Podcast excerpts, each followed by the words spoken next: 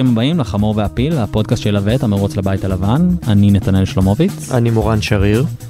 ואנחנו פה לדבר על השבוע שהיה. אז איך היה לך ועידה? אני יודע שממש ציפית לזה. ציפיתי, ואבידה עמדה בציפיות. כן, נהנית מכל הרעש, כל הצלצולים, כל הזיקוקים של טראמפ. מרוב הזיקוקים. הפחידו אותנו שהולך להיות שם בלאגן, אני קצת רציתי גם שיהיה בלאגן, אבל הייתה ועידה, אין מה להגיד, מרשימה, מאוד אחידה במסר שלה, מתוקתקת יפה. טראמפ נתן נאום בעיניי נאה מאוד. וטיפני, ראינו את טיפני, הבת הנהדרת של טראמפ. כן, אפילו את הבת של ביבי רואים פחות ממנה. הנה, הוציאו אותה מהבוידם. כן, כן, זה היה אירוע מאוד משפחתי כיפי, על הדשא, זה היה ממש פיקניק. כן, אני הייתי מצטרף למשפחה הזאת בכיף. רק חבל שיש איזה ביידן אחד שרוצה להרוס להם את החגיגה, והנה משהו שהוא אמר. The senseless violence of looting and burning and destruction of property. I want to make it absolutely clear, something very clear about all of this. Rioting is not protesting. Looting is not protesting. Setting fires is not protesting. None of this is protesting. It's lawlessness, plain and simple. And those who do it should be prosecuted.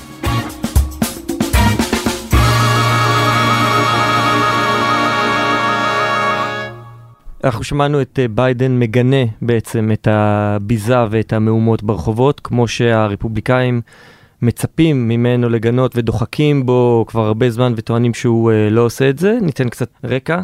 אמריקה בוערת בגדול והעיניים נשואות לקנושה וויסקונסין. ששם צעיר שחור נורה בידי שוטרים, שבע פעמים. בגבו. מה שגרם באופן די צפוי לגל של מהומות שם. במקביל גם בפורטלנד יש בלאגן, יש שם בלאגן הרבה זמן, כאוס ברחובות, מפגינים משני הצדדים מתעמתים שם, ותומך של טראמפ, אפשר לקרוא לזה, או סוג של חבר מיליציה, נורא ונהרג שם, מה שמעלה לסדר היום את נושא החוק והסדר, שטראמפ עושה מזה כמובן חגיגה. וכמובן זה משתלב לו היטב לשלב הזה בעצם במערכת הפוליטית.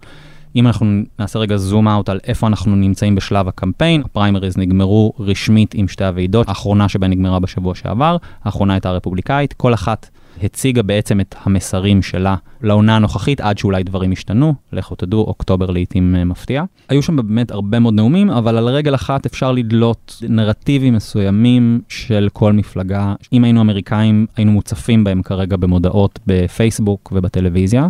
אז הנרטיב של טראמפ או לפחות כפי שעולה מהוועידה, זה של חוק וסדר. אני נשיא החוק וסדר, יש כאוס ברחובות, הכאוס המדובר הוא השמאל הרדיקלי, האנרכיסטי, הם האנשים שבפועל שולטים בביידן, זאת אומרת, הוא לא בא לומר, ביידן הוא שוב דמנטי או כל המתקפות ששמענו עליו, הוא רוצה בעצם לומר שביידן הוא בובה על חוט של דמויות רדיקליות, מבחינתו הוא מכנה את המצע הדמוקרטי המניפסט של ברני וביידן, כאילו זה איזושהי שותפות. מצביעים ישראלים מכירים את החיבור הזה בין גנץ לאיימן עודה בקמפיינים של הימין.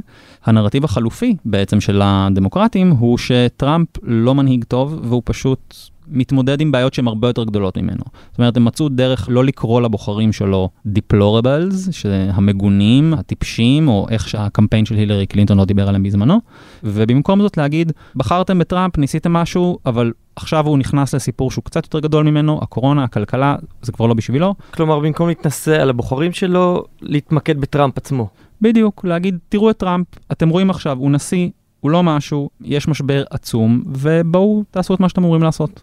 שמענו את ביידן נגרר אחרי הקו הרפובליקאי של טראמפ שמנסה לצייר אותו כחלש אה, מול האלימות. כנראה שהדבר הזה מהדהד בציבור, אחרת הוא לא היה אה, נגרר אחרי הדבר הזה. ובואו נשמע עכשיו אה, עוד תגובה של ביידן אה, להאשמות נגדו. You know me, you know my heart, you know my story, my family story. Ask yourself, do I look like a radical socialist with a soft spot for rioters? Really? זה אף פעם לא סימן טוב קודם כל שמועמד צריך לציין שהוא לא סוציאליסט רדיקלי, אבל ביידן לא סתם אומר את זה, הוא בא להדגיש שהוא באמת המועמד הלא קיצוני הרדיקלי הממוצע, ה-average Joe, שזו הסיבה בעצם שבחרו בו. זו כל המהות בעיניי של המועמדות שלו, מפלגה דמוקרטית בוחרת בו כדי להציג פנים שהן מתונות ויודעות לדבר אל האזרח הפשוט אפילו בגובה העיניים, בלי כל מיני דיבורים שהם קיצוניים. אבל זו שאלה מעניינת, כי אתה חושב שהקמפיין הזה אפקטיבי? הרי בסופו של דבר הם לא אומרים ביידן הוא סוציאליסט רדיקלי, הרי אף אחד לא יסתכל על ביידן וידמיין אותו, אתה יודע, שורף צמיגים באיזה צומת, לא, אוקיי? לא, אם- אם היה מועמד אחר או מועמדת אחרת, שהיה יותר קל לצייר אותם כרדיקלים, הם היו עושים את זה. נבחר ביידן, אז הם אומרים, הוא לא רדיקלי, אבל הוא חלש, והוא נכנע בדיוק. לשוליים הרדיקליים במפלגה שלו. וזה אפקטיבי? זה עשוי להיות אפקטיבי, או עלול להיות אפקטיבי, לא צריך לזלזל באופן שבו הם חוששים. אמריקאים רבים בפרברים ובערים ובהמון מקומות, חשש אמיתי, יש המון אלימות, זה לא רק מחאות שקטות באמת, ואנחנו מכירים את הקו הרפובליקאי הזה גם מהעבר. טראמפ בחוכמתו מצליח לבדל את עצמו ממה שקורה בעצם במדינה שהוא אחראי לה, על ידי כך שהוא אומר, זה, לא באחריותי, זה קורה במדינות אה, דמוקרטיות, וזה מה שיקרה אם הם ישתלטו על כל המדינה. אבל פה בדיוק אני רואה את החולשה גם באסטרטגיה הזאת. קמפיין החוק וסדר המפורסם, כמובן, של אה, ריצ'רד ניקסון, שהיה מאוד... ב-68, כמובן, שהיה מאוד שימושי, וחשוב באמת לציין שזה 68 ולא 72 כשהוא רץ לבחירה מחודשת, כי הוא היה באופוזיציה. הרבה יותר פשוט לתקוף את הכאוס ברחוב, אם יש כאוס ברחוב, ולהגיד, היי, תראו, יש מישהו בבית הלבן שלא עושה את העבודה שלו.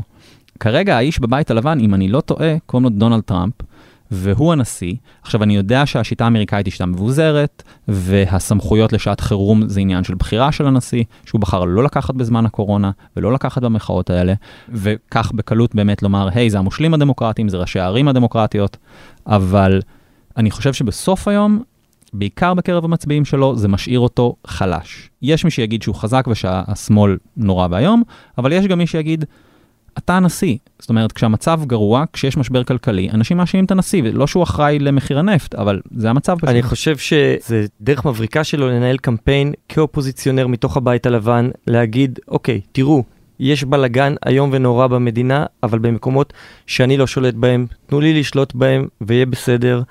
והוא בעצם נבחר כאופוזיציונר, בוא לא נשכח, לא רק לממשל הקודם, לממשל אובמה, אלא לכל המערכת הפוליטית. גם לממסד הרפובליקני והדמוקרטי, והוא יכול להגיד, אוקיי, נבחרתי, אבל יש לי עדיין המון עבודה בפרק את השיטה הזאת. אני עדיין אופוזיציונר למרות התפקיד שלי. זה מהלך נועז. הוא מוותר אולי על המון כוח שיכול להיות לו כנשיא מכהן, אבל הוא לעולם לא יוכל להיבחר כדמות ממלכתית. אם יש תמה אחת שונה אמנם בדרכים שלה, אבל שעולה מתוך שתי הוועידות, או שני הקמפיינים, זה בעצם שכולם מתארים את הבחירות האלה כגורליות, הציוויליזציה על סף קריסה, העולם עומד להיגמר, ואם לא תבחרו בקלפי במועמד הנכון, זה הסוף. שזה מגוחך. זה, כי יש לנו שני מועמדים ותיקים ומוכרים. יש נשיא אחד מכהן, שעדיין לא החריב את העולם הזה, קצת מצחיק לטעון שבכהונה השנייה הוא יחריב את העולם ולהפחיד ממשהו שהוא סך הכל מוכר, אומנם כאוטי ולא צפוי, אבל אנחנו יודעים שהוא פה ואנחנו איכשהו מתמודדים איתו וזה בסדר. לא כיף גדול, אבל בסדר. מצחיק קצת uh, לתאר אותו כאדם שהולך uh, פשוט uh, לפרק את הציוויליזציה ולהחזיר אותנו לעידן האבן או הקרח. מצד שני, יש לנו את ביידן, גם לא איזה רדיקל, לא דמות לא מוכרת. הוא כן ישב שמונה שנים בבית הלבן, אמנם לא כמספר אחד, כמספר שתיים, אבל הוא לא היה הצד הרדיקלי בצמד הזה, הוא היה הצד המתון והמוכר והחביב, ואף אחד לא חושב שהוא יחריב את העולם, אולי הוא לא ינהל אותו כל כך טוב. סך הכל יש לנו פה ניסיונות אה, הפחדה, טראמפ יודע להפחיד, ככה הוא נבחר גם ב-2016, אמנם הבטיח, הייתה הבטחה שהוא יהפוך את אמריקה לגדולה, אבל אה, זה היה אה, מקופל בהמון המון איומים, ממה יהיה אם הילרי והדמוקרטים ישתלטו, והדמוקרטים גם לא מציגים אה, שום תקווה. ביידן יכול רק להיזכר שב-2008 הוא רץ ביחד עם מועמד שהבטיח תקווה והדביק בה את הקהל האדיר שהלך אחריו, והפעם הוא אפילו לא מנסה להבטיח את זה, הוא פשוט לוקח כמובן מאליו שטראמפ הוא שד איום ונורא, כי זה מה שהמצביעים שלו חושבים, וכל מה שהוא מבטיח להם זה לסלק אותו. ואז הכל יהיה בסדר. חוץ מזה, אני לא רואה שום הבטחה מעבר לזה. Yeah, אני חושב שיש פה שני רבדים. יש את הרמה הטקטית, אסטרטגית, איך שלא נסתכל על זה, של אה, מה יביא מצביעים לקלפי. אתה זוכר קמפיין דמוקרטי של הפחדה ולא של תקווה שעבד בחמישים שנים האחרונות? ביל קלינטון, אובמה, קרטר, כולם הבטיחו שהם יביאו ימים טובים יותר אחרי ממשל אפל. ככה הם הדליקו את הקהל שלהם והצליחו לסחוף גם אחרים. אני לא רואה את זה פה. אני מסכים, למרות שאני חושב שהקמפיין האופטימי דווקא, המצליח ביותר בהיסטוריה, זה רייגן, כן? של Morning in America בשנות ה-80. זה הצליח הרבה יותר מההופ של אובמה, כן? אובמה נראה כמו נשיא צולע בהשוואה ש... להצלחה של רייגן. שניהם הצליחו לחלוטין, אני לגמרי. מסכים. שניהם הבטיחו תקווה ועתיד טוב יותר, ואמונה ברוח האמריקאית, שאפשר אולי לזלזל במונח הזה, והם הדביקו קהל אדיר בזה, והצליחו לשבור אה, קהלים חדשים. אבל אני אומר שעכשיו אנחנו בתקופה אחרת, זה בדיוק 2020. ופה אני באמת חורג לנושא השני, אמרתי, אוקיי, יש את השאלה האסטרטגית של מה יביא לך את הקולות, שזה בעצם הקמפיין, ואז יש את השאלה העקרונית, אני באמת חושב שיש פה שני מחנות, שכל אחד בצורה מאוד מאוד אותנטית, מאמין בזה שזה מבחן גורלי. זאת אומרת, אתה מדבר במחנה הליברלי, אני נוטה להסכים יותר עם החששות של כהונה שנייה של טראמפ במובן שהוא משחית את המערכת, זאת אומרת שהוא משחית את הדמוקרטיה, ואני גם לא באמת חושש מברני סנדרס, זאת אומרת, אני לא חושב שהוא הולך להיות uh, שר החוץ הבא, אבל מעבר לזה, אני חושב שהחשש שיש לו משמעות וכדאי להתייחס אליו, הוא אותנטי גם בימין. יושב לך מישהו במדינה, בוא נגיד, לא על החופים, בארקנסו למשל, ה-go to מדינה שלי. אם אתה אדם שמרן, בטח ובטח דתי אוונגליסט, או סתם שמרן חברתית, ואתה יושב לך בדמוין איואה וצופה בטלוויזיה, ולא משנה לאיזה ערוץ אתה פותח, האורח חיים שלך, שהוא שמרני והוא דתי, ואתה מוקף באנשים שהם כמוך, וכולם מצביעים לאותו חבר קונגרס, ו- ואתה חי חיים באמת מאוד שמרניים, ואתה פותח את הטלוויזיה והעולם משתנה לנגד עיניך בצורה קיצונית, והילד שלך הולך לקולג' והוא חוזר עם כל מיני רעיונות ליברליים מוזרים כאלה, והוא חושב שנישואי גייז זה משהו לגיטימי. אני לא בא להצדיק עמדה שהיא גם בטח לא עמדה שלי, אבל אני לגמרי מבין שהם בני אדם אמיתיים ושמדובר באנשים שההסכמה שלהם להליך הדמוקרטי הזה היא הכרחית. הם צריכים לקבל את ביידן גם בסוף. השאלה אם אתה מסכים שהמפלגה הדמוקרטית לא מדברת אל, אל האנשים האלה. אני מסכים היא לגמרי. לא, היא אני... לא מבטיחה להם דבר. אני מסכים לגמרי, אני והיא אומר, יש... מתעסקת בנושאים שלא מעניינים אותם, ואפילו מרתיעים אותם, מאיימים עליהם, כמו שאמרת, מפחידים אותם לחלוטין. כמובן, והנה פוליטיקאי אחד שמודה בזה בריש גלי, ראש הסגל של הבית הלבן, מרק מדוז, בריאיון שהעניק ממש uh, השבוע. To suggest that somehow it's been peaceful in Portland, Chuck, is just not looking at the facts. We've had over 200 anarchists, and they're not peaceful protesters. These are people that every single night uh, conduct violent acts, and, and it is in Democrat cities. You know, you want to talk about Donald Trump's uh, uh, America. Most of Donald Trump's America is peaceful. מרק מדוז בעצם רצה לדבר על המחאות וההפגנות והמהומות, אבל נפלטה לו איזושהי אמת, שזה נראה לי לוקח אותנו לנושא הבא. זה קורה לו לפעמים, כן, כן. בטעות. הוא לא מיק מולבייני שהיה עושה את זה יותר, אבל הוא גם עושה את זה. ובעצם מה שהוא דיבר עליו זה העובדה שמה שכל בעצם מי שעוסק בפוליטיקה האמריקאית יודע זה ששיטת האלקטורים והגיאוגרפיה הרחבה הזאת יצרה מערכת בחירות מסוג אחר, כן? באופן שהוא לא באמת לאומי, אלא מתנהל לפי מדינות. כך בעצם נוצר הביטוי המדינות המתנדנדות, שעליהם עכשיו אנחנו נדבר. מושג אה, שהוא בעיקר משקף את העובדה שרוב המדינות בעצם הם בכיס של מפלגה כזו או אחרת, כן? קליפורניה, יש בה רוב ליברלי שהוא בכיס של הדמוקרטים, מיסיסיפי בכיס של הרפובליקאים. ולכן לא שווה גם להתמודד עליהן, כי ביידן לצורך העניין בבחירות האלה יודע שקליפורניה שלו הוא לא טורח להתמודד שם, טראמפ יודע שהוא לא יקבל אותה לעולם והוא לא משקיע שם כסף, הכל מרוכז במספר מדינות שיכולות ללכת לכל אחד מהם. בדיוק, ואלה המדינות המתנדדות, אלה המדינות שהמפלגות חושבות שהן על הפרק, המפלגות, המומחים, החוקרים, ולכן הן משקיעות את האנרגיה ואת הכסף הרב בקמפיינים שם.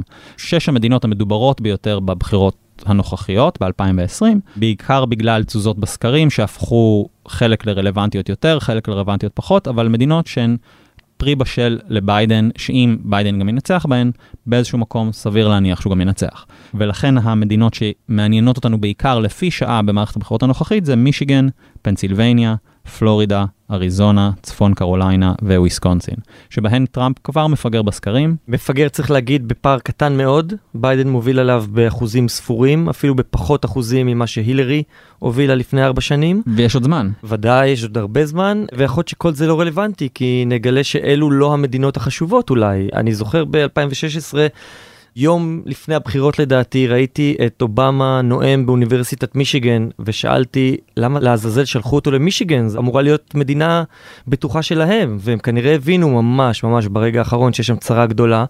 ואפילו הנאום הזה לא עזר, ויכול להיות שגם אנחנו, כנראה, אגב, נגלה, ימים לפני הבחירות ואולי יום אחרי הבחירות, שבכלל לא הסתכלנו על מדינות שהן היו המתנדדות האמיתיות, כי זה משתנה כל הזמן.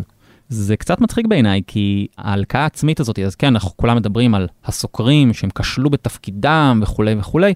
סקרים מנבאים תזוזות מסוימות עד גבול מסוים, גם הם יש להם יכולת לטעות כמובן, הם יהיו הראשונים להודות בזה, ובעיניי זה עוד יותר מצחיק לאור העובדה שבעצם אנחנו מבקשים לנבא את העתיד, אנחנו מנסים לזהות תהליכים היסטוריים מראש. כן, אבל אתה מצפה ממוסדות פוליטיים ברמה הזאת, כן אה, לנהל מחקרים וסקרי עומק בסיסיים, שהדמוקרטים לא ינסו להגיע למדינות חדשות ולא לשים לב שמאחורה הם איבדו את כל הצפון ואין להם שום אחיזה, לא במישיגן, לא בפנסילבניה, לא בוויסקונסין, ש...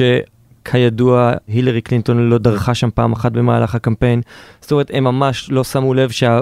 הבסיס שלהם נשמט להם מבין הידיים. אני מסכים איתך לגמרי ואין לי שום כוונה להגן על טעויות של קמפיינים בעבר, בטח לא הקמפיין הזה, אבל יש לי חמלה כלפי הפעילים משני הצדדים אגב, ימין ושמאל, שתפקידם לנבא את העתיד עד כמה שהם יכולים. אני לא מאמין באיזשהו כוח עליון ויכולת של נבואה, ולכן אני חושב שהכישורים האלה מוגבלים. אז ברור שפספסו את uh, וויסקונסין, ובדיעבד אפשר גם להצביע. למה המדינות האלה נדדו משמאל לימין? הרי דיברת על מישיגן, כן? מישיגן זו מדינה שהצביעה לטראמפ, והימני האחרון שהצביע לו היה ניקסון. אומרת, זה לא משהו שהוא היה ברור, זה לא, הכתובת על הקיר לא הייתה כל כך כל כך ברורה. ברגע שאתה מתחיל לשלוח כמה כתבים וסוציולוגים לשטח, אז כן, אתה תגיע למסקנה של איך טראמפ ניצח שם. אבל כרגע בעצם השאלה, באיזשהו מקום אפילו יותר מעניינת של הבחירות, במקום להילחם על הילרי שוב, זה המדינות החדשות שנוספו לנו, שהן כבר בדיון. ב-2016 אריזונה לא הייתה בדיון. ב-2016 הילרי ניסתה לעשות הימור וכן לגנוב את אריזונה. זה היה אבל הימור שנראה מאוד מוזר, ואריזונה היום היא ממש על השולחן. עדיין, אני לא חושב ששווה להם uh, להשקיע שם. הילרי הימרה על מדינות בדרום, היא חשבה שהיא תשיג ניצחון היסטורי, היא פשוט לא שמה לב שבינתיים נשמטו לה מדינות uh, בסיסיות שלהם בצפון. אבל הדיון פה הוא לא נקודתי על 2016, אלא השאלה אם הדמוקרטים איבדו את הצפון, כלומר את רצועת החלודה, מישיגן, וויסקונסין, והאם המדינות האלה פשוט הפכו להיות חלק מהבסיס הרפובליקאי. Uh, באותה מידה זה נכון שהדמוקרטים מתבססים בדרום במדינות כמו טקסס ואריזונה. אז בוא נדבר רגע על אריזונה. אז אריזונה היא מדינה שחופפת באמת לטרנד של המדינות בדרום מערב הברית, מבחינת הרכב האוכלוסייה, יש שם מיעוט מאוד מאוד גדול אה, שהוא לטיני, ונגיד שהצביע להילרי קלינטון בבחירות האחרונות ב-80 אחוזים. אוקיי? מדובר בגוש מצביעים מאוד מאוד גדול. עכשיו, יש תהליכי איור מאוד גדולים. דווקא שם, במערב הדרומי, הערים גדלות, אין הרבה אה, יישובים מבודדים, אין הרבה אזורים כפריים, זה באופן מסורתי הצד החזק של הרפובליקאים. ולמעשה זה כזה מסוג הסיטואציות שכל שנה באריזונה נולדים יותר מצביעי דמוקרטים כרגע מאשר מצביעי רפובליקאים. זו הדינמיקה, ולכן זה שאלה של זמן עד שהמדינה הזאת תנדוד שמאלה. זה לא בלתי נמנע כמובן, אבל זה המגמה כבר כמה שנים טובות. זו המגמה בטקסס, שוב, באיחור ניכר יותר, והסיבה היא בעיקר דמוגרפית, ולכן קל להתחקות אחרי זה. לדמוקרטים יש עתיד מזהיר, ככה זה נראה בדרום, אני מסכים, אבל אנחנו עוד לא שם. זה עוד כמה מערכות בחירות, אני לא רואה את זה קורה בקרוב, ואני חושש לטובת הדמוקרטים, שיהיו בשנים הקרובות לא מעט מערכות בחירות שבהן הם אולי ינצחו בפופולר ווט ואין להם רוב, אבל כל עוד הם מבוססים בכמה ערים עדיין uh, במדינות כחולות, הם ימשיכו להפסיד בחירות, והדרום, יש כאלה שבאמת מפנטזים, הדרום, אנחנו מדברים שוב, אריזונה, כמו שאמרת, טקסס uh, ועוד, יש כאלה שמפנטזים שאולי זה יגיע לקופה שלהם בבחירות האלה, אני עוד לא רואה את זה קורה, ואני במקומם גם לא הייתי משקיע את המשאבים שלי שם. אני כן רוצה להדגיש שהתהליכים האלה הם לא דטרמיניסטיים. בוא נזכור שהיה צומת בדרך שבו המפלגה הרפובליקאית בחרה בטראמפ על פני בוש. אוקיי? עכשיו, בוש, אנחנו זוכרים אותו מכל מיני סיבות מגוונות, המלחמה בעיראק ואפגניסטן ו- וגואנטנמו וכל מיני דברים ששמאלנים זוכרים. אני גם רוצה לזכור את המיתוג שלו של מה שמכנים Compassionate Conservative, השמרן החומל, או איזשהו אוקסימורון מסוג אחר, והפואנטה מאחוריו היה לאמץ את הלטינים. אל תוך המפלגה, להוריד את להבות הגזענות הסמויה עם משפטים כמו חוק וסדר שבעצם הם קידוד לומר אני אמנע משחורים לבוא אליכם הביתה. בעצם בוש ורומני ניסו להכניס את הלטינים לתוך המחנה הרפובליקאי, כי באמת יש בהם סממנים שמרנים, אוקיי? זו אוכלוסייה ברובה קתולית, שמעלה על, נס את ערכי המשפחה. שוב, זו הכללה, אבל, אבל כקבוצה ברובה, כן? נגד הפלות, כל מיני אנחנו נושאים. יודעים גם שהרבה פעמים מהגרים נוטים להיות מאוד פטריוטים וימניים. בפירוש, לא נכנסנו לדיון על פלורידה, אבל, אבל שם ספציפית, זה, זה הקהילה הקובאנית, בדיוק, זה קצת חריג, אבל, בדיוק. אבל, אבל אני מסכים. אני באמת חושב שהאוכלוסייה ההיספנית היא עדיין על השולחן. עכשיו, יותר חשוב מזה, ואני חושב שזה מעלה אותנו לשאלה באמת המשמעותית יותר, כי זה בעצם השאלה היא לאן המפלגה הזאת הולכת אחרי טראמפ באיזשהו מקום, או, או אם טראמפ מנצח, וזה המשמעות של המנהיג להוביל מפלגה. ה X factor הגדול מכולם אולי, כשאנחנו מדברים על תזוזות טקטוניות של פוליטיקה, של מדינה שפתאום הופכת מנטייה שמאלנית לנטייה ימנית או להפך, מה הכוח של המנהיג להוביל אותה לשם, ועם טראמפ באמת ראינו איך הבן אדם עשה השתלטות עוינת על מפלגה שרבים ממנה לא רצו אותו, והוא בעצם עכשיו, אתה יודע, ראית את הוועידה, זה פולחן אישיות של, זה מפלגת טראמפ. והמפלגה ישרה קו. לגמרי, לגמרי. אני רוצה להזכיר שבמחנה הדמוקרטי הייתה כמעט תמימות דעים שפשוט המפלגה, גם אם הוא ייבחר, תקיא אותו מתוכה, ויהיו מרידות, ויזרקו אותו וינסו איכשהו למרוד בו ופשוט להדיח אותו, והם כמעט כולם מדברים בשבחו במקהלה. ואני יכול לומר גם שאולי לא הטראמפיסטים ההארדקור עצמם, כן, אבל לא חסרים ימנים שלא אוהבים את מה שטראמפ עושה, אבל הם באמת, או לפחות בחלקם, רואים בו אה, מעין רע הכרחי למדיניות שהם רוצים, והם גם מאמינים שהוא תופעה שתחלוף, ואז יחזור איזשהו פוליטיקאי אחר, לא יודע, אולי טד קרוז, אולי מרקו רובי, פול ריין, איזושהי דמות ימנית ממסדית סטנדרטית. עכשיו, השאלה היא פה, האם בעצם הטראמפיזם ישרוד את טראמפ? בין אם הוא מנצח או לא, זו אותה שאלה. זו פשוט שאלה שהרלוונטיות שלה משתנה מ-2020 ל-2024, זה הפער.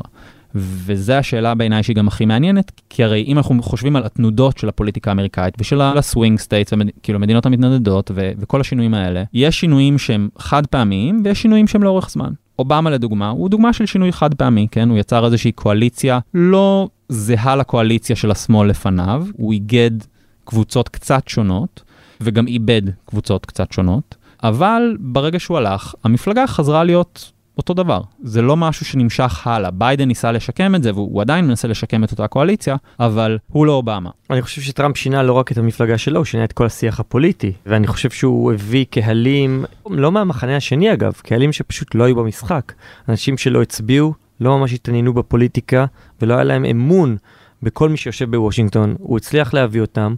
נגיד, האוונגליסטים לא זרקו אותו, למרות שהוא עצמו אדם מופקר לחלוטין ואין uh, בינו לבינם כמעט דבר.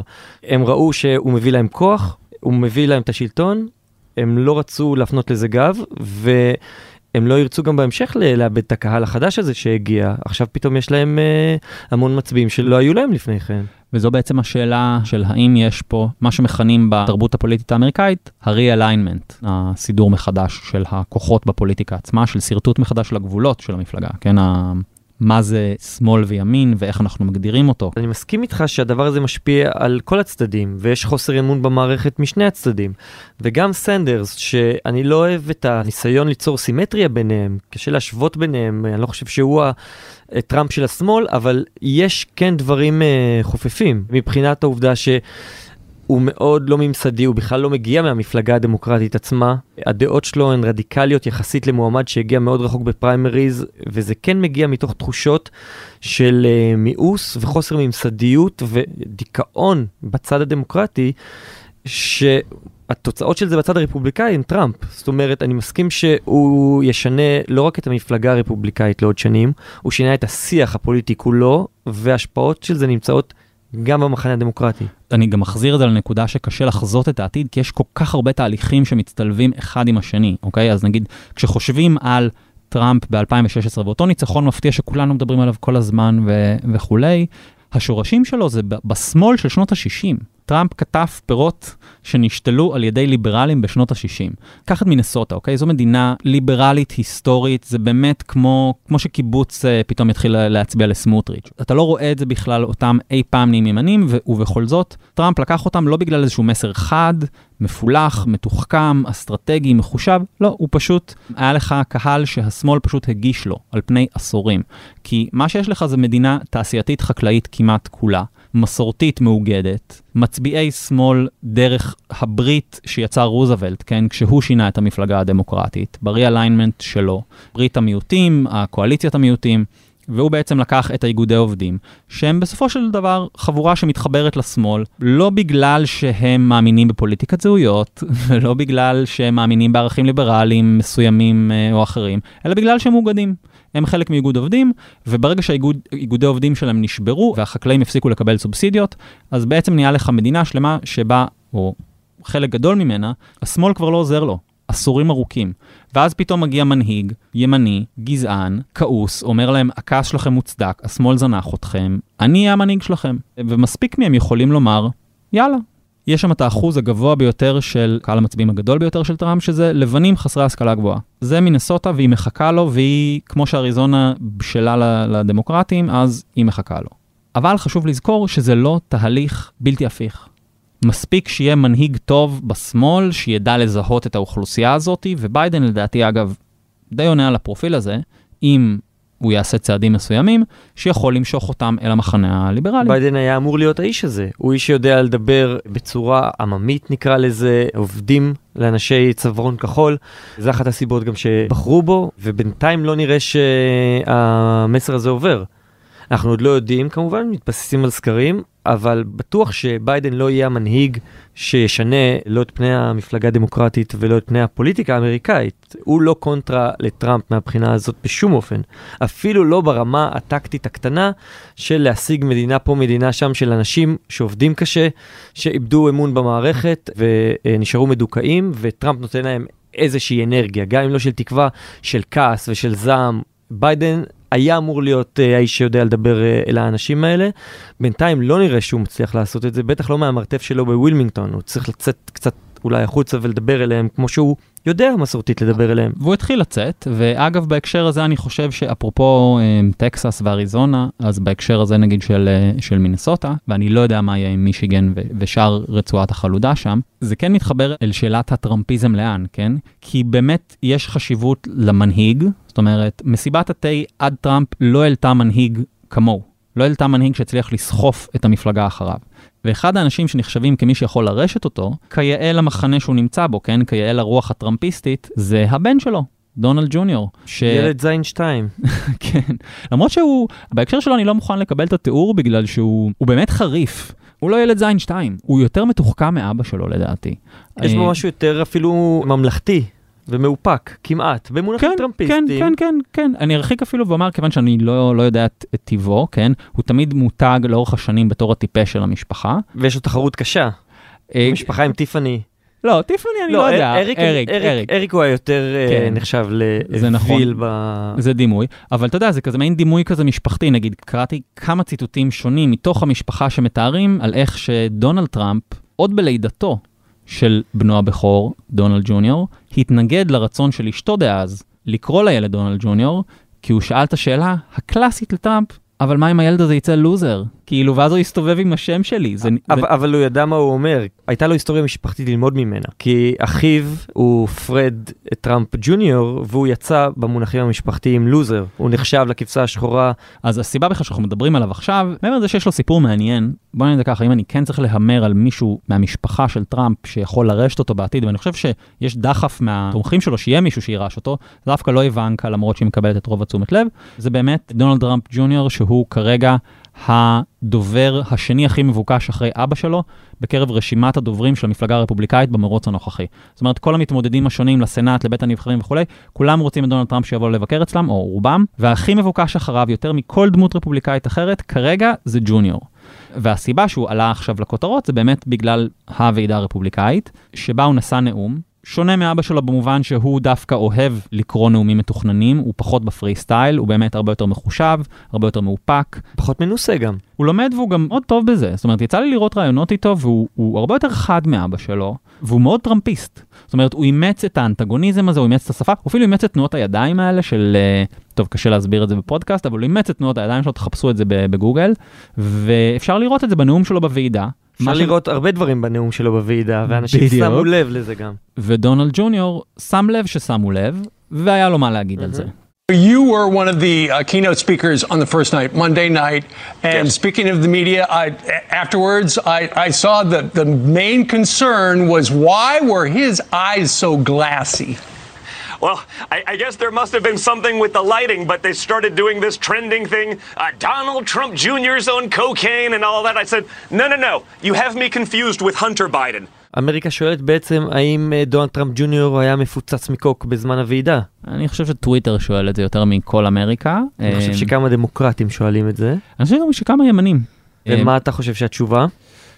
האמת שאני לא יודע מה מה הבן אדם הזה עושה. המשפחה אה, הזאת די נקייה. דונלד הוא, כן. הוא, הוא לא נוגע באלכוהול. לא אלכוהול, לא סמים, הוא הוא- העביר את זה לילדים שלו, אני לא יודע כמה הם מיישמים את זה, אבל זה המסר שהוא העביר להם כאב, הוא היי על דונלד טראמפ. ועל סוכר ושומן טראנס. אין ספק אבל שטראמפיזם כן או לא זה שאלה, אבל uh, מדון ג'וניור סביר להניח שעוד נשמע, ושהוא יהיה פוליטיקאי. אולי יש פה עוד משפחת קנדי בעצם. כשאתה אומר משפחת קנדי זה נשמע נחמד. אני, אני, שגם הם מז- היו על סמים בבית הלבן. אה, כן, לפחות אחד מהם, ג'ון. רק הנשיא עצמו, שניהל את משבר מפרץ החזירים כשהוא על אמפטמינים, למשל, אתה יודע. זה עלה יפה. בכל מקרה, אני... תראה, בוושינגטון היה על אופיום, אז כאילו... אה, אנחנו רואים אבולוציה. כן. טוב, יש פה היסטריה קלאסית שמזהה מנהיג שלא אה, אהוב במיוחד, ואולי אפילו עושה דברים רעים וישר מזהים בו רודן, אז המחשבה האוטומטית על העתיד היא או שהוא לא יעזוב את הבית הלבן, כמו הדיון שלנו משבוע שעבר, או פשוט שהוא יעביר את השלטון לבן שלו, שדבר מוכר גם משיח בשמאל בישראל וגם uh, בארצות הברית. לא הייתי מבטל את דון, הרי אמרנו לפני רגע שהוא גרסה דווקא קצת יותר אולי מאופקת וממלכתית של אבא שלו. אני, אה, בוא, זה אני- בוא נחדד, זה בוא אני נחדד. אמרתי. לא, אני אומר, הוא טראמפ רק מחושב יותר, לדעתי חכם יותר, אגרסיבי לא פחות, לכן מסוכן יותר? ולכן מסוכן יותר. מה יותר מסוכן מדונלד עצמו שכבר נבחר בהיותו פרא אדם?